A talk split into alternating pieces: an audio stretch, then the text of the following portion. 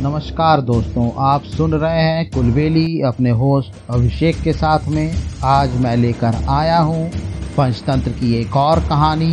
आइए शुरू करते हैं कहानी आपके होस्ट अभिषेक के साथ में। मूर्ख, साधु और ठग। एक गाँव के मंदिर में देव नाम का एक साधु रहता था। गाँव के सभी लोग उसका बहुत ही आदर और सम्मान करते थे। उसे दान में कई तरह के कपड़े, उपहार और पैसे देते थे। उन कपड़ों को बेचकर साधु ने बहुत सारे पैसे इकट्ठे कर लिए थे। साधु हमेशा अपने पैसे की सुरक्षा को लेके चिंतित रहता था और कभी किसी पर भरोसा नहीं करता था। वह अपने धन को एक झोले में रखता था और उसे हमेशा अपने पास रखता उस गाँव में ही एक ठग रहता था, जिसकी नज़र साधु के धन पर थी।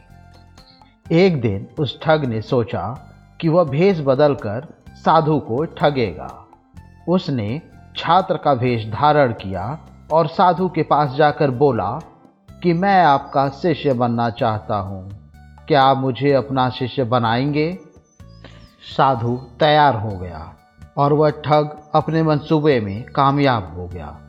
वह साधु के साथ ही मंदिर में रहने लगा। ठग साधु की खूब सेवा करता, साथ ही मंदिर की साफ़ सफ़ाई व अन्य काम करता था। साधु उस पर बहुत विश्वास करने लगा था। एक दिन साधु को पास के एक गाँव में जाना था। वो अपने शिष्य ठग के साथ निकल पड़ा। रास्ते में एक नदी पड़ी।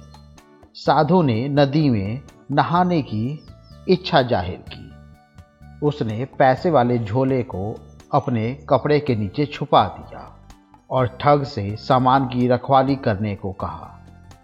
ठग तो बस इसी दिन का इंतज़ार कर रहा था। जैसे ही साधु नदी में नहाने के लिए गया, ठग पैसे लेकर भाग गया। इस कहानी से हमको यह शिक्षा मिलती है कि किसी अजनबी की चिकनी चुपड़ी बातों में आकर उस पर भरोसा नहीं करना चाहिए। दोस्तों, मुझे उम्मीद है आज की कहानी आपको ज़रूर पसंद आई होगी। और रोचक कहानी सुनने के लिए हमें लाइक सब्सक्राइब और कमेंट करते रहिए।